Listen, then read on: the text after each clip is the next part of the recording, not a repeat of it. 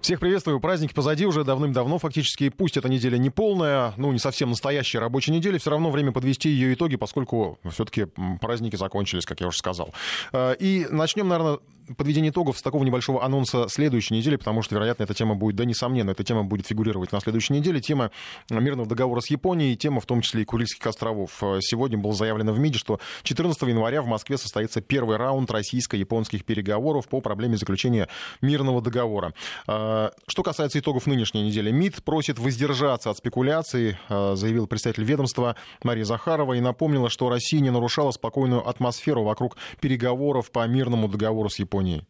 Мы слышали сейчас такое количество заявлений от различных а, представителей японской стороны, которые были сделаны в праздничные дни, что а, были вынуждены пригласить в Министерство иностранных дел японского посла, о чем вчера сообщили. Немалую роль вот в этой, в создании странной, я бы сказала так, информационной атмосфере, которая предшествует началу переговорного процесса, играют и средства массовой информации Японии.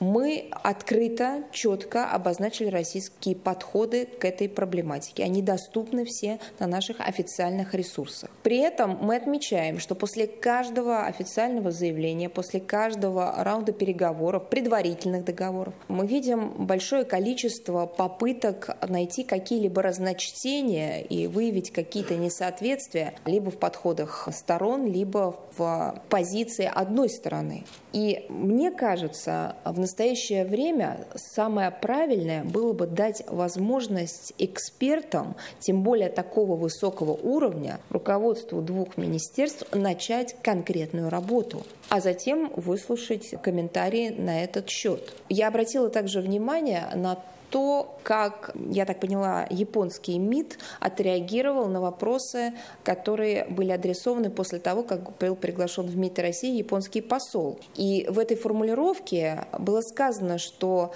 переговоры нуждаются в некой спокойной обстановке и в тишине. Вот такая формулировка, я не знаю, я э, не владею японским, но в переводе звучало так, что сейчас нужно создать некую атмосферу тишины для работы экспертов. Так, собственно, не мы нарушали эту тишину работы экспертов. Заявления во многом неуместные и странные мы слышали именно с японской стороны. Поэтому вот в данном случае могу лишь разделить мнение представителя японского МИДа о том, что самое время сейчас создать нормальную рабочую обстановку, не основанную на спекуляциях и дезинформации, для работы глав внешнеполитических ведомств, которые э, должны осуществить встречу, провести переговоры в самое ближайшее время.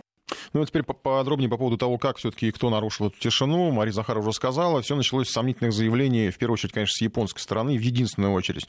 Э, вначале вроде все шло гладко. Нынешний премьер Японии Синза Абе поклялся могилой своего отца, что завершит переговоры с Россией о мирном договоре, но потом началось что-то странное, потому что э, со стороны Японии э, были высказаны слова, что японские власти не намерены выселять жителей Курил с островов, а возможная передача этих островов должна проводиться с учетом мнения жителей. В общем, как как бы все выглядело так, как будто уже э, вопрос решен и по числу островов, и вообще о том, что там э, теперь будет э, территория Японии. Вообще было много, сказано много неоднозначных слов, например, о понимании жителей Южных Курил по переходу территориальной принадлежности островов к Японии, об отказе от российских компенсаций за послевоенную оккупацию островов, как это называют в Токио, а также о поворотном моменте в вопросе мирного договора, который может наступить в этом вот новом году. Посла Японии, конечно, тут же вызвали в МИД, объяснили, что все это не соотносится с дипломатическими нормами, в конце концов, подобные высказывания грубо искажают суть договоренностей лидеров России и Японии об ускорении переговорного процесса. И в конце концов, когда говоришь о понимании населения островов, не мешало бы э, спросить это самое население. Наши коллеги с программы «60 минут» спросили главу Курильского района Вадима, Вадима Рокотова. Я слышал дискуссию, мне очень импонируют вот яркие слова нашей государственности, принадлежности наших островов. Хочу сказать, что и мы, и население наших Курильских островов, мы полностью на этой стороне. У нас есть поговорка, мы очень хорошо относимся к японцам и приглашаем к нам в гости. Но это наши острова. А провокационные заявления японцев, как вы их назвали, и господина Апы, мы все читаем, следим за это. Ну, мы так немножко с юмором и насмешливо, конечно, к этому относимся, потому что, ну, человек что-то рассуждает, там, не спрося нас о, о том, как он это считает, о каких-то там компенсациях, о возможностях, там, мы согласимся мы здесь жить, не согласимся. Для нас так вопрос не стоит, для местных жителей. А, мы однозначно россияне, а, мы часть Российской Федерации, и другого нам не дано. Мы здесь собрались, на островах живут люди буквально со всех регионов нашей необъятной родины, и даже из стран СНГ есть. Поэтому для нас так вопрос не стоит. Государство в последнее время, ну, последние 10 лет, очень большие средства вкладывает в Курильские острова. Я приглашаю всех нас посетить. У нас давно уже здесь асфальт, 3D-кинотеатры и э, промышленные производства. Отдавать это все. Вторая мировая война. Мы уважаем Вторую мировую войну. И итоги для нас, нам они понятны. Мы победили и живем на наших землях. Вот я, может быть, сумбурно говорю, ну, просто даже то, что дискуссия возникает по какому-то вопросу о том, что мы кому-то должны что-то отдать, потому что что-то там произошло. Вас да, отдать, считаю, вас отдать. Вы понимаете, что про вас речь, вы там живете. Да. Вы сказали вот про деньги. Понятно, что нам на Курилах жизнь не сахар абсолютно, да, потому что и добраться порой невозможно. Закрывается воздушное пространство на водном транспорте. Сложно, сложно порой. Но, вы знаете, я э, лет 15 был на Курилах последний раз. Не было ни одного метра асфальта. Сейчас асфальт асфальт-то есть? Вот вы говорите, средства вкладываете. Сейчас у нас э, практически везде асфальт. Ну, слава. У нас везде асфальт. Приедьте, пожалуйста. Конечно, у нас везде асфальт. А в этом году проложили оптиковолоконный кабель. Сейчас проблемы со связью. Но у нас сейчас идет запуск оптиковолокна, и у нас будет такой же интернет и цифровое телевидение, как и всех. У нас идет полным ходом подключение. В конце января город Курильск по плану Ростелекома у нас должен войти в строй через оптиковолокно. У нас уже таких проблем не будет. Ну, вот наш коллега Евгений Попов абсолютно прав, я с ним согласен, потому что тоже давно не был на Курилах, наверное, как раз то, то же самое, где-то, может быть, 10-15 лет, и а, в то время Курил это была такая отрезанная часть страны, надо признать. Я а, сам, а, как, по крайней мере, мне тогда говорили местные жители, впервые в истории выходил по мобильному телефону в эфир радиостанции, поскольку буквально за несколько дней, там, недель до моего приезда на Итуруп там поставили первую вышку мобильной связи, и до меня там, я понимаю так, что в этот отрезок времени ни одного уж, по крайней мере, радиожурналиста не было точно. И дорог там, кстати, тоже действительно не было, аэропорт, это была вообще какая-то такая э, труба в качестве здания и полоса бетонных плит с жуткими перепадами по высоте. Кстати, приземляться было, да и взлетать тоже не очень комфортно. Ну, а часть дороги от здания до города проходила просто по черному песку побережья. И сейчас там, ну, по крайней мере, я лично там не был, но как, опять же, и местные рассказывают, довольно все сильно изменилось. И это вполне логично, потому что Курилы должны быть, конечно же, частью большой страны. Ну и в заключение небольшая цитата еще на эту тему. Глава Сахалинской области после высказывания японской страны тоже дал ответ. Цитирую. «Курильские острова — это российская земля. Это очевидно. Я знаю мнение жителей Сахалинской области. Они категорически против каких-либо территориальных изменений. Вопрос передачи Курильских островов у нас в повестке дня не стоит. И не надо, спеку... э, надо перестать спекулировать на этой теме, сказал Валерий Лимаренко, глава Сахалинской области. Ну, ждем, конечно, переговоров в следующей неделе, которую я уже проанонсировал, которые проанонсировал МИД, что им, э, будем надеяться, что им не помешают какие-то э, новые, спорные, может быть, иногда странные высказывания. Э, к международной повестке мы еще вернемся, потому что на этой неделе тоже было много событий касательно, конечно, стены Трампа и вообще всего, что там происходит на американском направлении. Но сейчас э, ближе к нашим темам, потому что, опять же, после выхода из праздников россиян встретили новые законы, которые стали, ну, для некоторых, наверное, даже неожиданностью. Если так вкратце перечислять, там несколько десятков, на самом деле, законов. Из 1 января вступило и э, в, будут введены в течение года, опять же, там ближе к лету. Э, во-первых, это налоговые платежи за собственность, э, транспорт, землю, недвижимость. Теперь их можно вносить авансом и не даже дожидаться уведомления. Дачников больше нет. Э, вот, ну, и тоже в конце прошлого года рассказывали об этом. Есть теперь огородники и садоводы. Первым можно строить, ну, что-то вроде времянок, временного жилья или там хозяйственной постройки. Вторым практически что угодно и даже прописываться на своих участках. Появятся невозвратные билеты на поезда дальнего следования. Стоимость их, кстати, будет ниже обычных, что вполне логично. И по поводу дольщиков, застройщики переходят на эскроу счета, на которые дольщики будут класть деньги при заключении договора участия э, в долевом строительстве. Что это означает? Означает, что застройщики будут использовать для строительства домов банковские кредиты, а доступ к деньгам дольщиков они смогут получить только после того, как ввели здание в эксплуатацию. Естественно, все это нацелено на сохранение денег, чтобы люди просто не были потом обмануты, как многие в итоге вот после всех этих долевых историй оказались и без жилья, и без денег, да еще и с кредитами. Ну и еще началось постепенное снижение порога беспошлиного ввоза товаров из-за границы. Тоже, опять же, предупреждали об этом. С 1 января этого года норма уменьшилась с 1500 евро до 500. Тут надо быть внимательнее, потому что все, что вы выше, облагается налогом. Поэтому надо с собой иметь какие-то чеки, если что-то дорогое везить, чтобы показать э, и доказать, что, допустим, это не стоит больше, чем это стоит. Э, и еще, кстати, тоже такая новость, но она уже тоже постпраздничная, потому что повышены официальные минимальные цены на крепкое спиртное и запрещен, говорят, сухой алкоголь. Я лично не знаю вообще, что это такое, никогда с этим не сталкивался. Э, и еще о законах. Молочку теперь следует маркировать. Натуральный продукт от ненатурального должен быть отличим. Там, где растительный жир, никаких упоминаний о молоке или сыре. Название не должно вводить в заблуждение. Сегодня, опять же, э, истек срок, вступает в норму в силу новые правила для производителей таких продуктов. И если кроме молока у них в составе есть растительные жиры, то об этом должно быть написано прямо на лицевой стороне упаковки жирным шрифтом, причем на выделенном фоне. Впрочем, сейчас найти в магазинах товары с подобной маркировки практически нереально. Официально разрешенный фальсификат просто не продается. Наш обозреватель Валерий Емельянов сегодня отправился в магазин посмотреть, что изменилось на полках.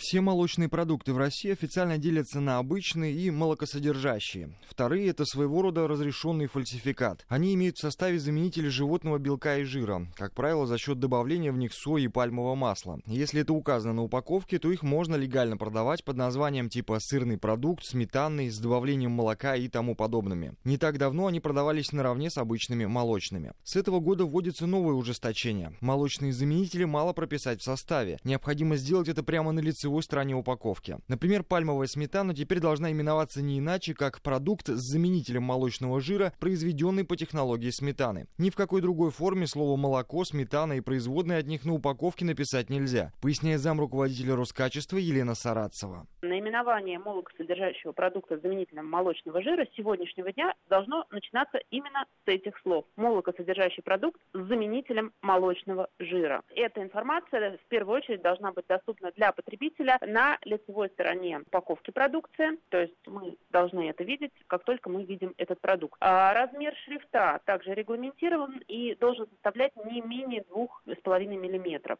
Новые требования к молокосодержащим продуктам немного напоминают надписи на сигаретах. Все сделано так, чтобы у покупателя не оставалось никаких иллюзий и сомнений по поводу того, что именно он покупает. Предупреждение о немолочном составе товара должно присутствовать на упаковке целых три раза. Во-первых, в отдельной рамке жирно, что это продукт заменитель. Во-вторых, рядом чуть мельче, что в продукте действительно присутствуют растительные масла. И, собственно, сзади мелким шрифтом, как обычно в перечне ингредиентов. Тех людей, которые годами покупали молоко, сыр или сметану одних и тех же марок, не вчитываясь в их состав, вероятно, этой зимой ждет неприятное открытие, рассуждает Михаил Мищенко. Ну, естественно, самая, скажем так, э, низшая ценовая категория, то есть когда вы приходите в магазин и видите там самые дешевые продукты, ну, не надо себя обманывать и считать, что вы покупаете натуральный продукт. И если даже там написано сыр, нужно четко понимать, если вы хотите питаться качественно, ваш продукт должен стоить относительно дорого. Если вы покупаете за копейки какой-то продукт, не надо надеяться, что вы купили натуральный продукт. Визит в ближайшие продуктовые магазины показал, что они подготовились к нововведениям. Все самые бюджетные марки сыра, сметаны, масла и молока просто удалены с полок. По техрегламенту так и должно быть. Молочные заменители нужно продавать либо с новой маркировкой, либо отправлять их на свалку, невзирая на сроки годности. Очевидцы рассказывают, что за пару дней до нововведения супермаркеты выставляли по акции всю молочку, которая имеет в составе пальмовое масло. Некоторые перемены заметны в отделениях по здоровому питанию. Больше нет никакого соевого молока. Производители заранее переменили переименовали их в соевый напиток. Только с мороженым не видно никаких перемен. У него в составе как было пальмовое масло, так оно там и осталось. Но на лицевой стороне упаковки об этом, как и прежде, не пишут. Все потому, что мороженое попало в список исключений, говорит Елена Саратцева. Исключения сделаны действительно для мороженого с заменителем молочного жира, а также для продуктов таких, как сливочно-растительный спред, то есть это не масло, это именно спред, он и так уже называется спред, и сливочно-растительная топленая смесь. Но это тоже продукт, который не воспринимается как молочный молочный продукт.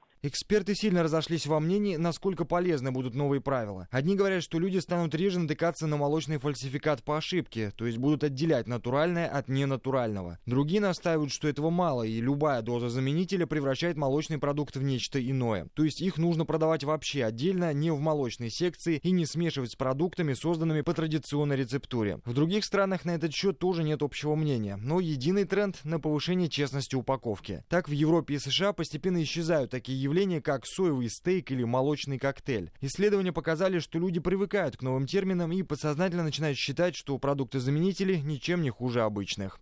Валерий Мильянов, Вести ФМ. Ну, сейчас к событиям на Украине, потому что тоже было много новостей в течение последних дней. Вот, например, сегодня МИД напомнил о судьбе журналиста Кирилла Вышинского. Россия в ОБСЕ продолжит поднимать этот вопрос, заявил постоянный представитель Российской Федерации при организации Александр Лукашевич. Решение по делу Вышинского оттягивает из-за недостаточности доказательств, считает он. Я напомню, что Вышинского арестовали э, за его профессиональную деятельность, э, за осуществление журналистской функции, как это тоже комментировал глава государства. Э, обвиняет в госизмене, поскольку работал с российским СМИ. Фактически власти Украины взяли его в заложники. Ну, апелляция на арест Кирилла Вышинского будет рассмотрена 14 января. Тоже ждем э, следующей недели. Сегодня уж такое подведение итогов с анонсами следующей недели. Ну и ранее в агентстве России сегодня обратили внимание на такую дикую схему, которой, видимо, придерживается киевское руководство. Это захват журналистов с целью обмена на заброшенных на территорию России диверсантов и террористов. Такая своего рода торговля живым товаром, ну, естественно, в, в экстремистских целях получается. А вообще, если смотреть на, в том числе, журналистскую работу, то похоже, что, да не только, наверное, журналистскую, поскольку помним все прекрасные задержания моряков э, российских, э, обвинить в каком-то противоправном, де... противоправных деяниях или там в работе на российскую пропаганду готовы практически всех. Вот тут, э, кстати, небезызвестный Анатолий Шари решил подать в суд на э, Петра Порошенко, поскольку тот назвал его российским, э, заявил, что тот работает на Россию и не является украинским журналистом. Но, правда, в отличие от Вышинского, Шари, конечно, в более выгодном положении, поскольку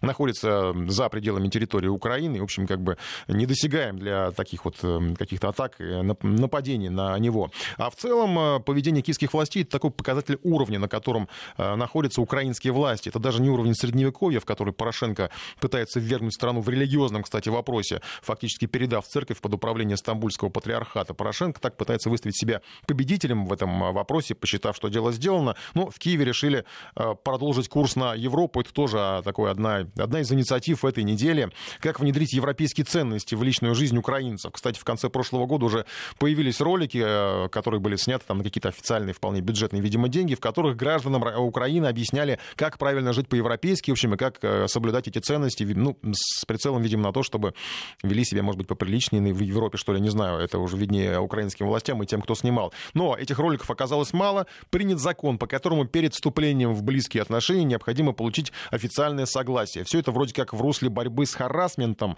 потому что Европа борется, Киев не хочет отставать. Ну и наш САПКОР Владимир Синельников Синельников выяснял, в чем заключается эта борьба за личную жизнь по-европейски.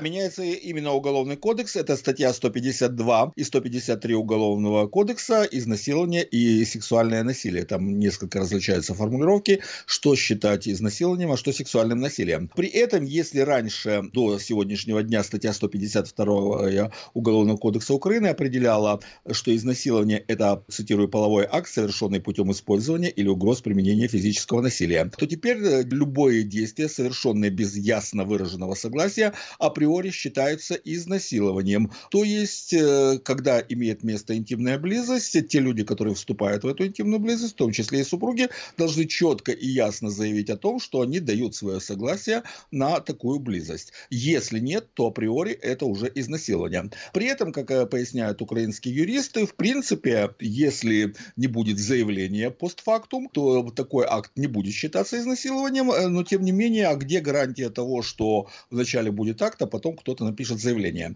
При этом учитывается, что новая редакция Уголовного кодекса статьи 152 может быть использована для сведения личных счетов, то есть для умышленного оговора. Поэтому там есть новелла о том, что заявление об изнасиловании нельзя будет отозвать. То есть потом договориться миром уже будет невозможно, и если будет заявление об изнасиловании, то оно должно быть доведено до конца, то есть до направления дела в суд. Формально говорят о том, что нотариально заверять согласие не нужно, но возникает вопрос, а что кроме нотариально заверенного согласия может дать гарантию от уголовного преследования? Потому что, например, поступает заявление, один из партнеров говорит, что имело место насилие, другой отрицает, а как докажешь, если нет заранее заверенного нотариального согласия? То есть э, в той ситуации, которая есть, личную безопасность гарантирует только нотариально заверенное согласие и никаких других вариантов. Владимир Снельников, наш Киевский САПКОР. Еще, наверное, успеем до конца, до новостей, еще одна международная тема. На неделе снова вспомнили про художника Павленского. Его осудили. Франции не понравился этот свободный художник, права которого Европа, кстати, так защищала, пока он оставался в России. В суде он устроил очередной скандал, потом вышел на свободу, потому что срок дали такой, что он его уже как бы отсидел, осталось только условное наказание. Э, ну и э, скандал был связан в суде, по крайней мере, с тем, что он наорал на переводчество. Женщина покинула зал заседания. Сегодня мы попробовали выяснить, что дальше. Павленский поедет домой или останется в этой самой свободной Европе. Информацию добывала наш САПКОР Регина Севастьянова как известно, 11 месяцев находился в тюремном заключении, ожидая этого суда. И учитывая, что суд приговорил э, Петра Павленского к трем годам заключения, из них двум условно, то, соответственно, большую часть э, срока он уже отбыл, поэтому и был отпущен. Кстати, его экс-соратница Оксана Шалыгина тоже была признана виновной, приговорена к 16 месяцам условно из двух лет тюрьмы, то есть, соответственно, тоже она отбывать срок э, в тюрьме не будет. Также Петр Павленский и Оксана Шалыгина были приговорены к штрафу в течение пяти лет лет они не смогут носить оружие, ну, грубо говоря, не смогут пойти в стрелковый клуб, э, купить лицензию и официально быть владельцами оружия. При этом э, Петр Павленский э, сразу дал понять, что он, во-первых, не согласен с приговором суда, а во-вторых, останавливать свои действия, которые теперь официально были признаны уже преступлением, не намерен. Прокурор требовал приговорить художника к четырем годам тюрьмы, из них полутора годам условно, с отъемом родительских и гражданских прав. Как известно, Соответственно, у Петра Павленской и Оксаны Шалыгиной двое детей, которые также находятся во Франции. Вместе с родителями они получили убежище на территории этой страны. Но эти требования удовлетворены не были, так что Петр и Оксана остаются официально родителями своим детям. А на протяжении того времени, что Петр Павленский находился в тюрьме, а дети были у родственников э, этой пары. Социальные службы заявляли, что они проверяли э, ситуацию с детьми и остались удовлетворены тем, э, в каких условиях дети находятся. Э, кому теперь из этих э, двух э, человек и дети вернутся, вопрос открытый, потому что, как известно, на протяжении вот прошедшего времени этого разбирательства Оксана Шалыгина решила порвать свои отношения с Петром Павленским. Об этом она по привычке заявила через социальные сети. Как известно, пара, несмотря на то, что активно появляется в средствах массовой информации, привлекает к себе внимание, приглашает журналистов к своим, так сказать, перформансам, тем не менее, интервью давать не любит. Но вот через социальные сети Оксана Шалыгина написала, что ей все надоело и что она решила с этим закончить. Еще один э, момент э, приговора суда – это, конечно, штраф 20 тысяч евро. Банк Франции требовал от э, художника и его соратницы возмещения материальных убытков в размере 18 тысяч 670 евро, моральной компенсации 5 тысяч евро и 1000 евро за расходы, потребовавшиеся на услуги адвоката. Но в итоге вот 20 тысяч евро должны будут Оксана и Петр выплатить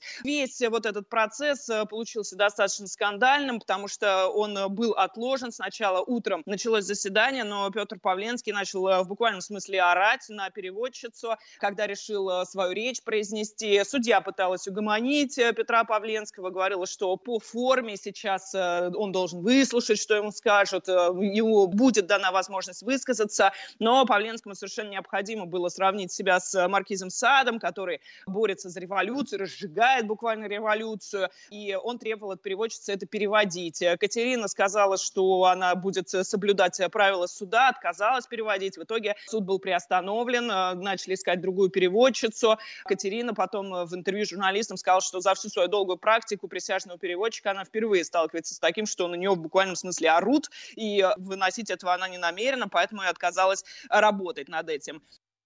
Э, Регина Севастьянова, наш европейский САПКОР, вот об итогах э, заседания, которое с грехом пополам закончилось. В общем, Павленский на свободе. А, правда, кстати, он обещал э, там в каких-то своих кратких там заявлениях продолжать всю свою так называемую художественную деятельность. Хотя вот, я не знаю, наверное, не все готовы называть его вот так уж художником. Но во всей этой истории странным и таким весьма тревожным выглядит история с детьми все-таки. Что с ними до сих пор непонятно. Живут они в какой-то семье. И тут, конечно, вызывает вопрос, в том числе к европейским властям. А, власти, как мы знаем, некоторых европейских стран проявляют какое-то такое удивительное рвение по изъятию детей из семей в каких-то совершенно странных ситуациях э, или там заботе, под видом заботы об этих детях, а тут как бы э, со стороны властей, по крайней мере, никто нигде э, не наблюдал какого-то внимания к судьбе вот именно этих детей, которые, ну, в каком-то смысле стали жертвами художественного вымысла художника Павленского. Сейчас новости, потом продолжим. 17 часов 34 минуты, продолжаем программу, подводим итоги недели. Ну и вот в продолжение, завершение темы Павленского, я уже сказал, что он анонсировал как бы продолжение своей так называемой художественной художественной деятельности. Правда, непонятно, вот его супруга будет тому поддерживать или нет, или у него какое-то свое художественное направление будет. А вообще э, стоит отметить, что французским властям, ну и вообще всем заинтересованным там в Европе, стоит быть повнимательнее, потому что Павленский не одинок даже после того, как вот супруга с ним пошла, разошлась в, в направлениях, во взглядах на все происходящее. Потому что напомню, что еще минувшим летом группа, ну, по крайней мере, я, мне так кажется, таких же чудаков выходила на митинг в его защиту на улицах Парижа, причем там были французские граждане, э, по крайней мере, люди с французскими именами. Они называли себя соратниками, тоже художниками, я, правда, не знаю, не знаком с их творчеством. Э, лозунг их был такой, художник в тюрьме, Франция, могила культуры. Пресса их, кстати, тогда не защищала, хотя до отъезда Павленского во Францию, я напомню, что его называли, конечно же, жертвой российского режима, несправедливо осужденным борцом за свободу, и что-то сейчас подсказывает, что власти страны еще не до конца ощутили всю прелесть пребывания на их территории этого персонажа, даже после такого среднесурового приговора, как, наверное, кому-то кажется. К нашим событиям совет недели от Минфина, уже к материальному от э, искусства, такого или псевдоискусства. Будьте осторожнее, покупая бриллианты, они, скорее всего, искусственные. Слишком много синтетики на рынке. Лабораторные бриллианты — это основная часть э, рынка, об этом заявили, опять же, в ведомстве, в Минфине. И то, что вы покупаете в магазине, скорее всего, как раз результат химической реакции, а не плод земных недр. Это, в принципе, неплохо, просто не надо вводить людей в заблуждение, говорят эксперты, и выставлять цену как за натуральные алмазы. Причем это касается в целом всей отрасли, всего всего ювелирного дела. Потому что скидки, акции, предложение купить украшения из золота с дорогим камнем, все это надо хорошо проверять перед, э, непосредственно перед покупкой. Ведь на витрине в блеске ярких ламп может лежать дешевка. Мария Скороделка узнала, по каким принципам работают продавцы не совсем честных украшений.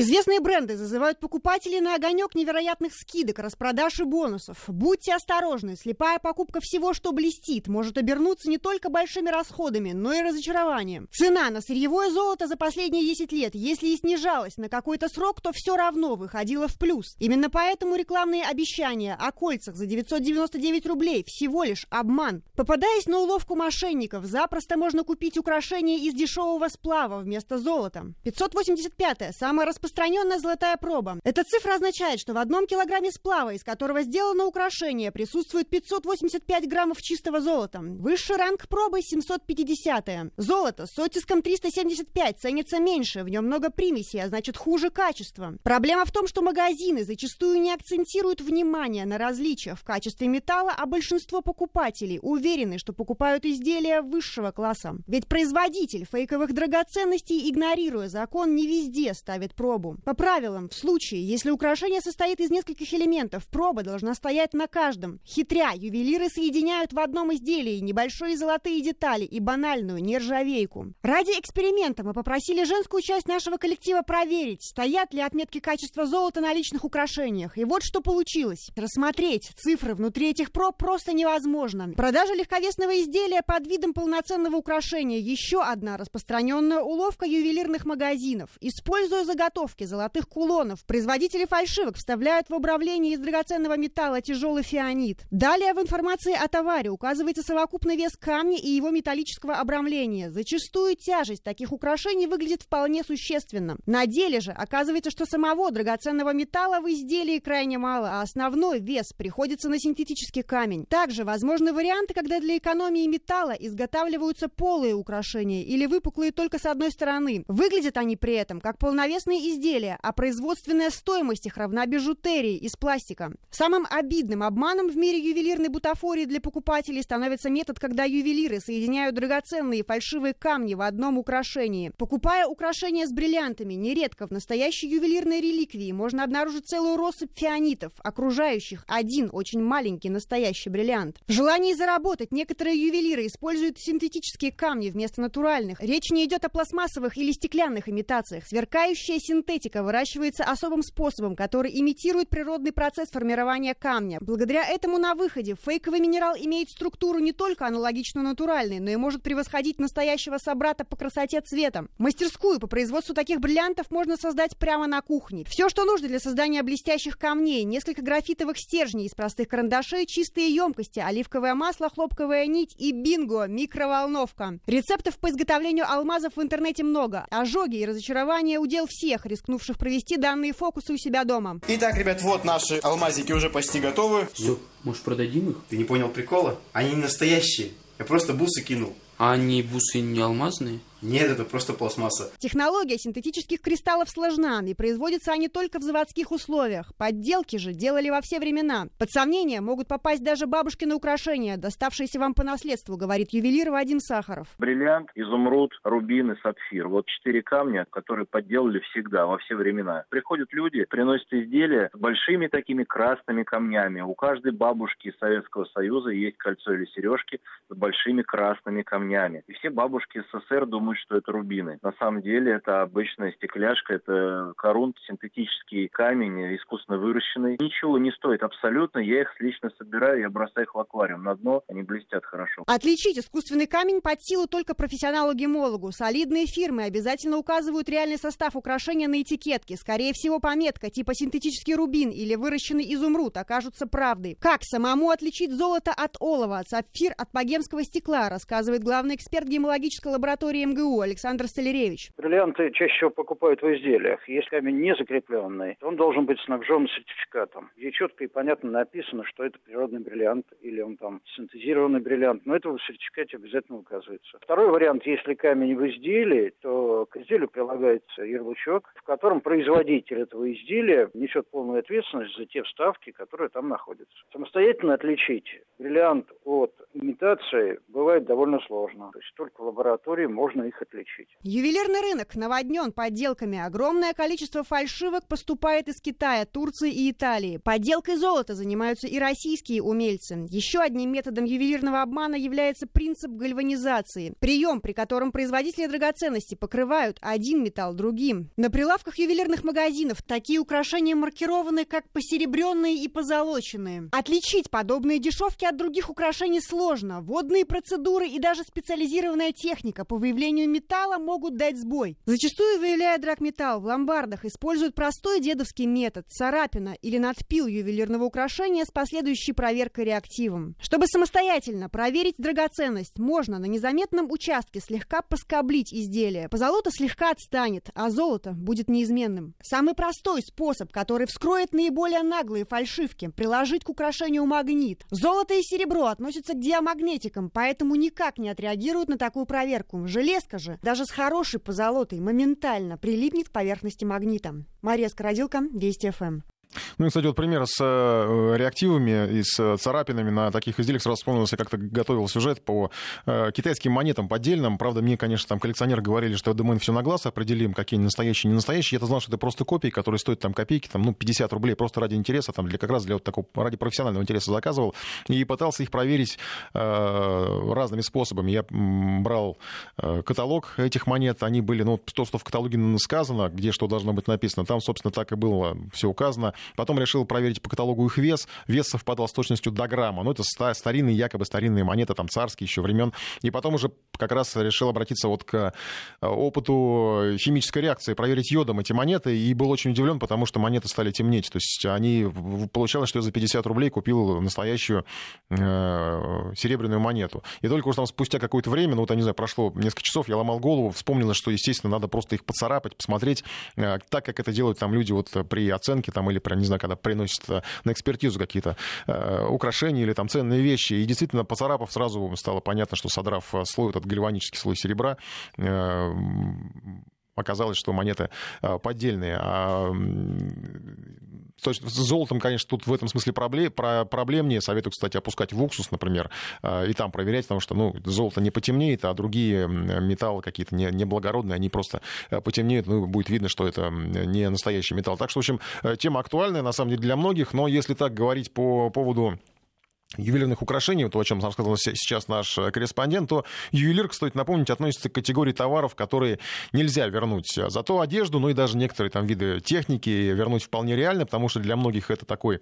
своего рода стиль жизни, как сейчас выясняется. По крайней мере, об этом рассказывают продавцы а, разных и интернет-магазинов, и э, офлайн магазинов потому что сейчас наблюдается среди россиян после праздников всплеск возра... возвратов. То, например, во что наряжались на Новый год, приносят обратно в магазины, ну и вроде бы все даже даже по закону, хотя сейчас как бы даже звучат такие призывы от тех же продавцов э, ввести какие-то ограничения, потому что невозможно. Люди поносили одежду, э, дорогую, кстати, это брендовые вещи, там, которые стоят каких-то сумасшедших денег, их покупали, ну, так, с таким, ну, так и фальшивой знать, покупала их в дорогих магазинах с видом полного благородства, сейчас несут назад, якобы не подошли, на самом деле просто, видимо, надо было кому-то где-то засветиться на каких-то очень красивых и богатых вечеринках. В связи с этим, ближайшие буквально 30 секунд будет сюжет нашего корреспондента об этом таком тотальном возврате вещей. А я предлагаю проголосовать. Возможности вернуть товар надо расширить, потому что клиент в конце концов имеет право передумать. Ну, может быть, вот вы как раз на стороне клиента. Либо ограничить, э, потому что пусть люди в конце концов думают перед покупкой, на, нужна им эта вещь или не нужна. Запускай голосование в нашем приложении. Сейчас несколько секунд перерыва и продолжаем. Вести ФМ. Ну и так, про возврат товара. Плюс 7 903 170 63 63. Пишите на наш э, портал. И 232 15 59, код Москвы 495. Обсудим вообще, как вам удавалось возвращать какие-то вещи. Э, может быть, вы даже среди тех, кто намеренно взял, попробовал, а потом вернул. Э, если вот до, сих, до этого наш корреспондент рассказывал про ювелирку, где пострадавшими себя чувствуют как раз а, покупатели, потому что ювелирку, как я уже сказал, вернуть нельзя, то тут пострадавшими себя чувствуют как раз продавцы, потому что, в общем, их используют, их бизнес используют для того, чтобы где-то засветиться в какой-то дорогой вещи или с какой-то дорогой вещью. Павел Анисимов об этой мании возвращать товар. Несколько дней осталось для того, чтобы вернуть в магазины новогодние покупки, которые не понравились или не подошли. И то при условии, что они были куплены незадолго до Нового года. Специалисты напоминают, на возврат товара есть ровно две недели со дня шопинга. Проще всего сдать подаренный свитер или шарф. Магазины обязаны принимать неношенные вещи, кроме нижнего белья. Подарок можно вернуть, даже если нет чека. Это гарантирует 25-я статья Закона о защите прав потребителей. Единственное, на надо деликатно выяснить у дарителя, где покупалась вещь. Некоторые пытаются вернуть брендовую одежду, которая покупалась специально на корпоратив. Фактически граждане берут новую вещь на прокат и хотят получить назад ее полную стоимость. Даже после одной вечеринки она считается поношенной, рассказывает адвокат коллегии адвокатов Еврозащита Людмила Трифонова. Магазин отправляет такую вещь на экспертизу, пусть даже товарный вид сохранен, ярлыки и этикетки тоже. Если экспертиза установит, что да, данное платье или данный товар были в употреблении, то, конечно, ему откажут и будут совершенно правы. Но если будет проведена экспертиза и установит, что да, в данном товаре есть какой-то дефект, то тогда, конечно, ему вернут деньги. Не только в течение двух недель с момента покупки, но он может вернуть данный товар в течение всего гарантийного срока, то есть в течение двух лет. Хитрые покупатели сдают вещи-однодневки в химчистку. Считается, что обработка профессиональным составом возвращает вечернему платью первоначальный вид.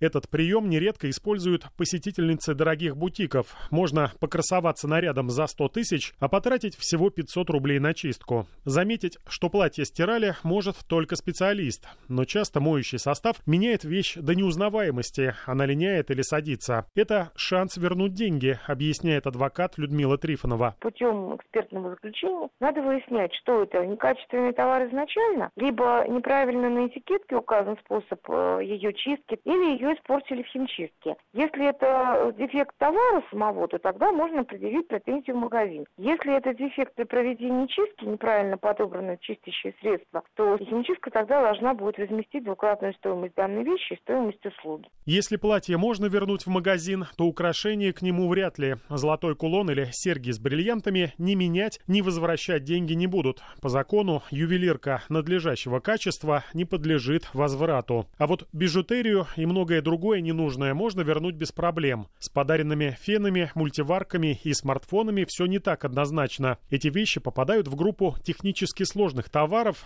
то есть меняют только бракованные. Но зачастую магазины идут навстречу и возвращают деньги, если упаковка не испорчена, а сам аппарат без повреждений и в рабочем состоянии, отмечает Людмила Трифонова. В течение двух недель можно отдать при наличии чека, в том случае, если он не был в употреблении, сохранены товарный вид, свойства и так далее. Все остальное остальное, если две недели прошло, можно вернуть только в том случае, если э, в данном товаре обнаружен какой-то производственный дефект. Один из самых популярных вопросов на форумах после новогодних праздников – можно ли вернуть новогоднюю елку, если она начала осыпаться. У нас закон однозначно на стороне продавцов. Любое растение без корня теряет свои свойства, поэтому непонятно, какие претензии можно предъявить магазину. В Штатах такой потребительский экстремизм проходит. Год назад, 4 января, американка вернула елку в магазин с претензиями, что иголки начали осыпаться и дерево облысело. Кассиры с неохотой приняли елку назад и вернули клиентке деньги. Потребительский экстремизм попользовался и вернул, приносит торговым сетям миллионные убытки. Например, в США только на рождественских подарках ритейлеры теряют около 4 миллиардов долларов. В России точной статистики нет, но, по уверениям продавцов, после новогодних праздников даже дорогие бутики напоминают магазины секонд-хенда. По мнению экспертов, в этом есть и вина самих продавцов. В законе о защите прав потребителей возврат товара допускается, если нет аналога на замену. Юридически подкованные менеджеры сначала предлагают обменять вещь на другую. Этот вариант не подходит для тех, кто планировал монетизировать новогодний подарок. Павел Анисимов, Вести ФМ. Ну, как выясняется, многие планируют монетизировать, и э, не только, кстати, в нашей стране, да, и это, ну, своего рода уже а, носит это название такой потребительский экстремизм. Голосуем в приложении, возможности вернуть товар надо расширить, потому что клиент имеет право передумать. Ну, допустим, на ту же ювелирку, может быть, расширить, я уж не знаю, кстати, почему она запрещена так. А, или ограничить, потому что пусть думают э, перед покупкой. 232-1559, код Москвы 495, есть возможность принять несколько звонков э, до, до начала новостей. И вот уже пишете, что по тряпкам, конечно, нужно ограничивать. Другое дело телефоны. Купив телефон, только в процессе эксплуатации выясняются недостатки прошивки и другие особенности. Как раз сложные технические товары должны подлежать возврату. А вот как раз наоборот, сложные, насколько я знаю, товары, они подлежат возврату с ограничениями или там особо сложные. Но телефон я вот не знаю, там, насколько легко вернуть, допустим, потому что придраться, мне кажется, можно... Вот вы содрали там наклеечку, и все, он уже потерял товарный вид. Значит, надо либо как-то ее там возвращать на место, хитро, не поцарапав ничего, либо там еще что-то. А уж тем более после того, как вы его э, поиспользовали, попробовали позвонить, э, да, там, не знаю, или попробовали как поносили в кармане, а он, естественно, потерся, то вот тут я сомневаюсь сильно, что удастся его вернуть. 232-1559, код Москвы 495. Звоните, удавалось ли вам вернуть товар, или, может быть, вы сами как-то сталкивались с тем, что вам, может быть, вы продавец, и вам э, пытались вернуть товар. Вот такие вот умельцы, которые в, в праздники просто любят одеться красиво, а потом поносить вещи или как-то покрасоваться, а потом вернуть все обратно. Э, и голосуем в нашем приложении. Возможности вернуть товар надо а, расширить, клиент имеет право передумать, или ограничить, потому что пусть думает перед покупкой. Всего два варианта ответов, я не знаю, может быть, вы подскажете какой-то еще а третий. Мне вспоминается, кстати, история моего знакомого, который, а, он не, не был экстремистом э, потребительским, он просто очень был придирчив, придирчивым покупателем и э, как-то купил кроссовки, которые ему очень не понравились, э, раздражали, и он пошел, поменял там, сказал, что что-то с подошвой не то, поменял один раз, потом сказал, нет, все равно жмет, поменял второй раз, терпеливо ему меняли, потом отправили на экспертизу, когда он пришел менять уже в третий раз, ему сказали, извините, но это, вернули деньги, сказали, извините, но эта модель мы сняли с производства. То есть как бы вот человек со своей придирчивостью добился того, что модель сняли с производства. 232 1559 9, код Москвы 495. Э, звоните, э, рассказывайте о своем опыте возврата товаров. Э, вот, да, возврат ювелирных изделий — это вековая мечта жуликов, пишете. Вы вообще все, что связано с ювелирными изделиями, это часто бывает мечтой жуликов. Мне вот пока, кстати, сейчас отклонюсь от темы возврата товаров вообще, Вспомнилась история, э, как э, э, женщина разводит мошенницы. Опять же, это, кстати, по поводу качества золотых изделий. Приподходит и говорят, что вот, вы знаете, на вас порча проводит по лицу золотым там украшением. Проведите там кольцом или сережкой. И остаются черные полосы на лице. Женщина, естественно, тут же верит, что это порча, что на них страшное проклятие. И отдают эти там вот эти вот свои, свое золото, чтобы снять это проклятие, тем псевдогадалкам и прочим. На что как бы можно... А, кстати, а не золотые изделия не оставляют такого следа, так что если вот у вас есть желание проверить, проверьте. Но, кстати, при этом не забудьте, что на вас ну, должен быть хотя бы минимальный слой тонального крема, уважаемые женщины. А, а если вы хотите убедиться, что на вас нет порчи, то просто сотрите этот крем и проверите золотом, и никаких следов не останется. А, вот такая забавная история, но тем не менее пользуются мошенники этим активно. Я вот знаю, что до сих пор даже в интернете есть такие истории. Дмитрий, здравствуйте. Что по поводу возврата товаров? Здравствуйте, я Дмитрий из Севастополя. Э, я индивидуальный предприниматель, индивидуальный предприниматель еще с 97 -го года. Угу. Вот, э, соответственно, э, была практика как бы и в Украине работать, и теперь в России. Вот, в Украине технически сложным товарам не было ограничений. То есть их тоже можно было сдать в течение 14 дней. Угу. Чем люди пользовались, когда приносили телевизоры, например, посмотрев новогодний огонек? Не такое было? Да, и такое было. А сейчас, конечно, а, по российским законам а, такой трюк не проходит. Что, в принципе, я считаю лично, что это неплохо. Ну, понятно, вы заинтересованное лицо, да, в каком-то смысле. Да, потому что как бы продавец э, уже рассчитывает на прибыли и так далее, и э, возвращали порой даже вещи, которые, ну там, были мыты шампанским или алкогольными напитками. Mm-hmm. Вот, то есть отмечали вместе с ними. А, что же касается тех же смартфонов, э, э то все-таки я вот не соглашусь, там э, высказывали мнение, что их тоже бы проверять так как технически сложный товар можно вернуть, если он с дефектом. А если дефекта нет, то, конечно, использовав его в бесплатном прокате, я считаю, это конечно, действительно экстремизм со стороны да, покупателя. Да. Понятно. Спасибо вам за звонок. Вот позиция человека, который продает товар. Вячеслав, здравствуйте. А, здравствуйте.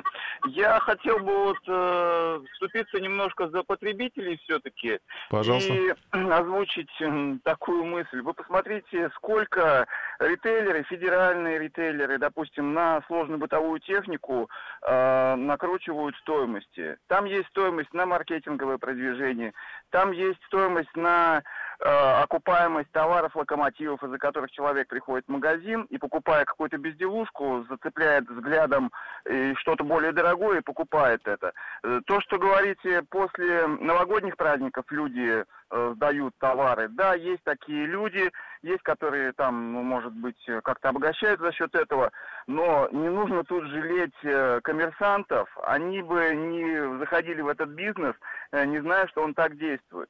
Вот. То, что касается ювелирных изделий, здесь, э, э, ну, мое, может быть, оценочное какое-то суждение, здесь э, продавцы действуют в основном, ой, я продал, и все, вот, э, все, я в домике, все, больше меня не беспокойте, и пользуются вот этими вот э, аспектами законодательства, которые запрещают сдавать э, вещи. Э, ювелирные изделия. То, что касается сложной бытовой техники, у нее э, дефекты вылазят в процессе эксплуатации. Может быть, там не сильно э, долго, там, может быть, после двух недель, после трех недель. Э, продавцы тоже этим пользуются. Порядочные продавцы, они меняют телефон, допустим, даже премиальные модели, даже без чека. Вот, вы мне только говорите, я купил тогда-то, все-то, э, вот э, тогда-то такого числа. Они это проверяют и меняют вам. Могут заменить, могут просто деньги вернуть. Вот, строительные магазины, допустим, если вам э, какие-то излишки у вас оказались, они у вас э, даже нарушенную упаковку примут, если они действительно честные, Понятно, нормальные. Сергей, да, спасибо вам за защиту потребителя. У нас, к сожалению, заканчивается время, нам уже необходимо сейчас уходить на новости. Я думаю даже, что итоги голосования в нашем приложении мы подведем чуть позже в процессе программы.